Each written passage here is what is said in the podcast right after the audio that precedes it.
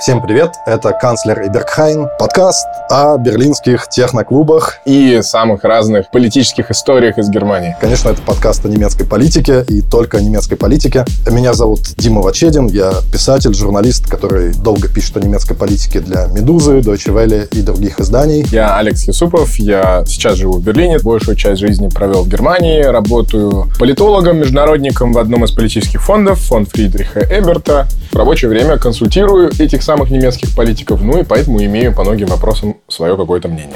Лайфхак. Хотите small с берлинцами, начинайте жаловаться.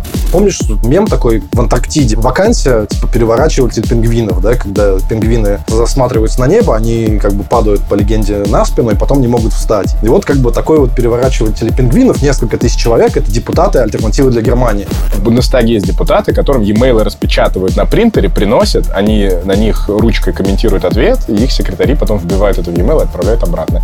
Слушайте нас на всех основных платформах, где вы, собственно, подкасты и слушаете. Подписывайтесь, рекомендуйте и до встречи. Всем пока. Чус.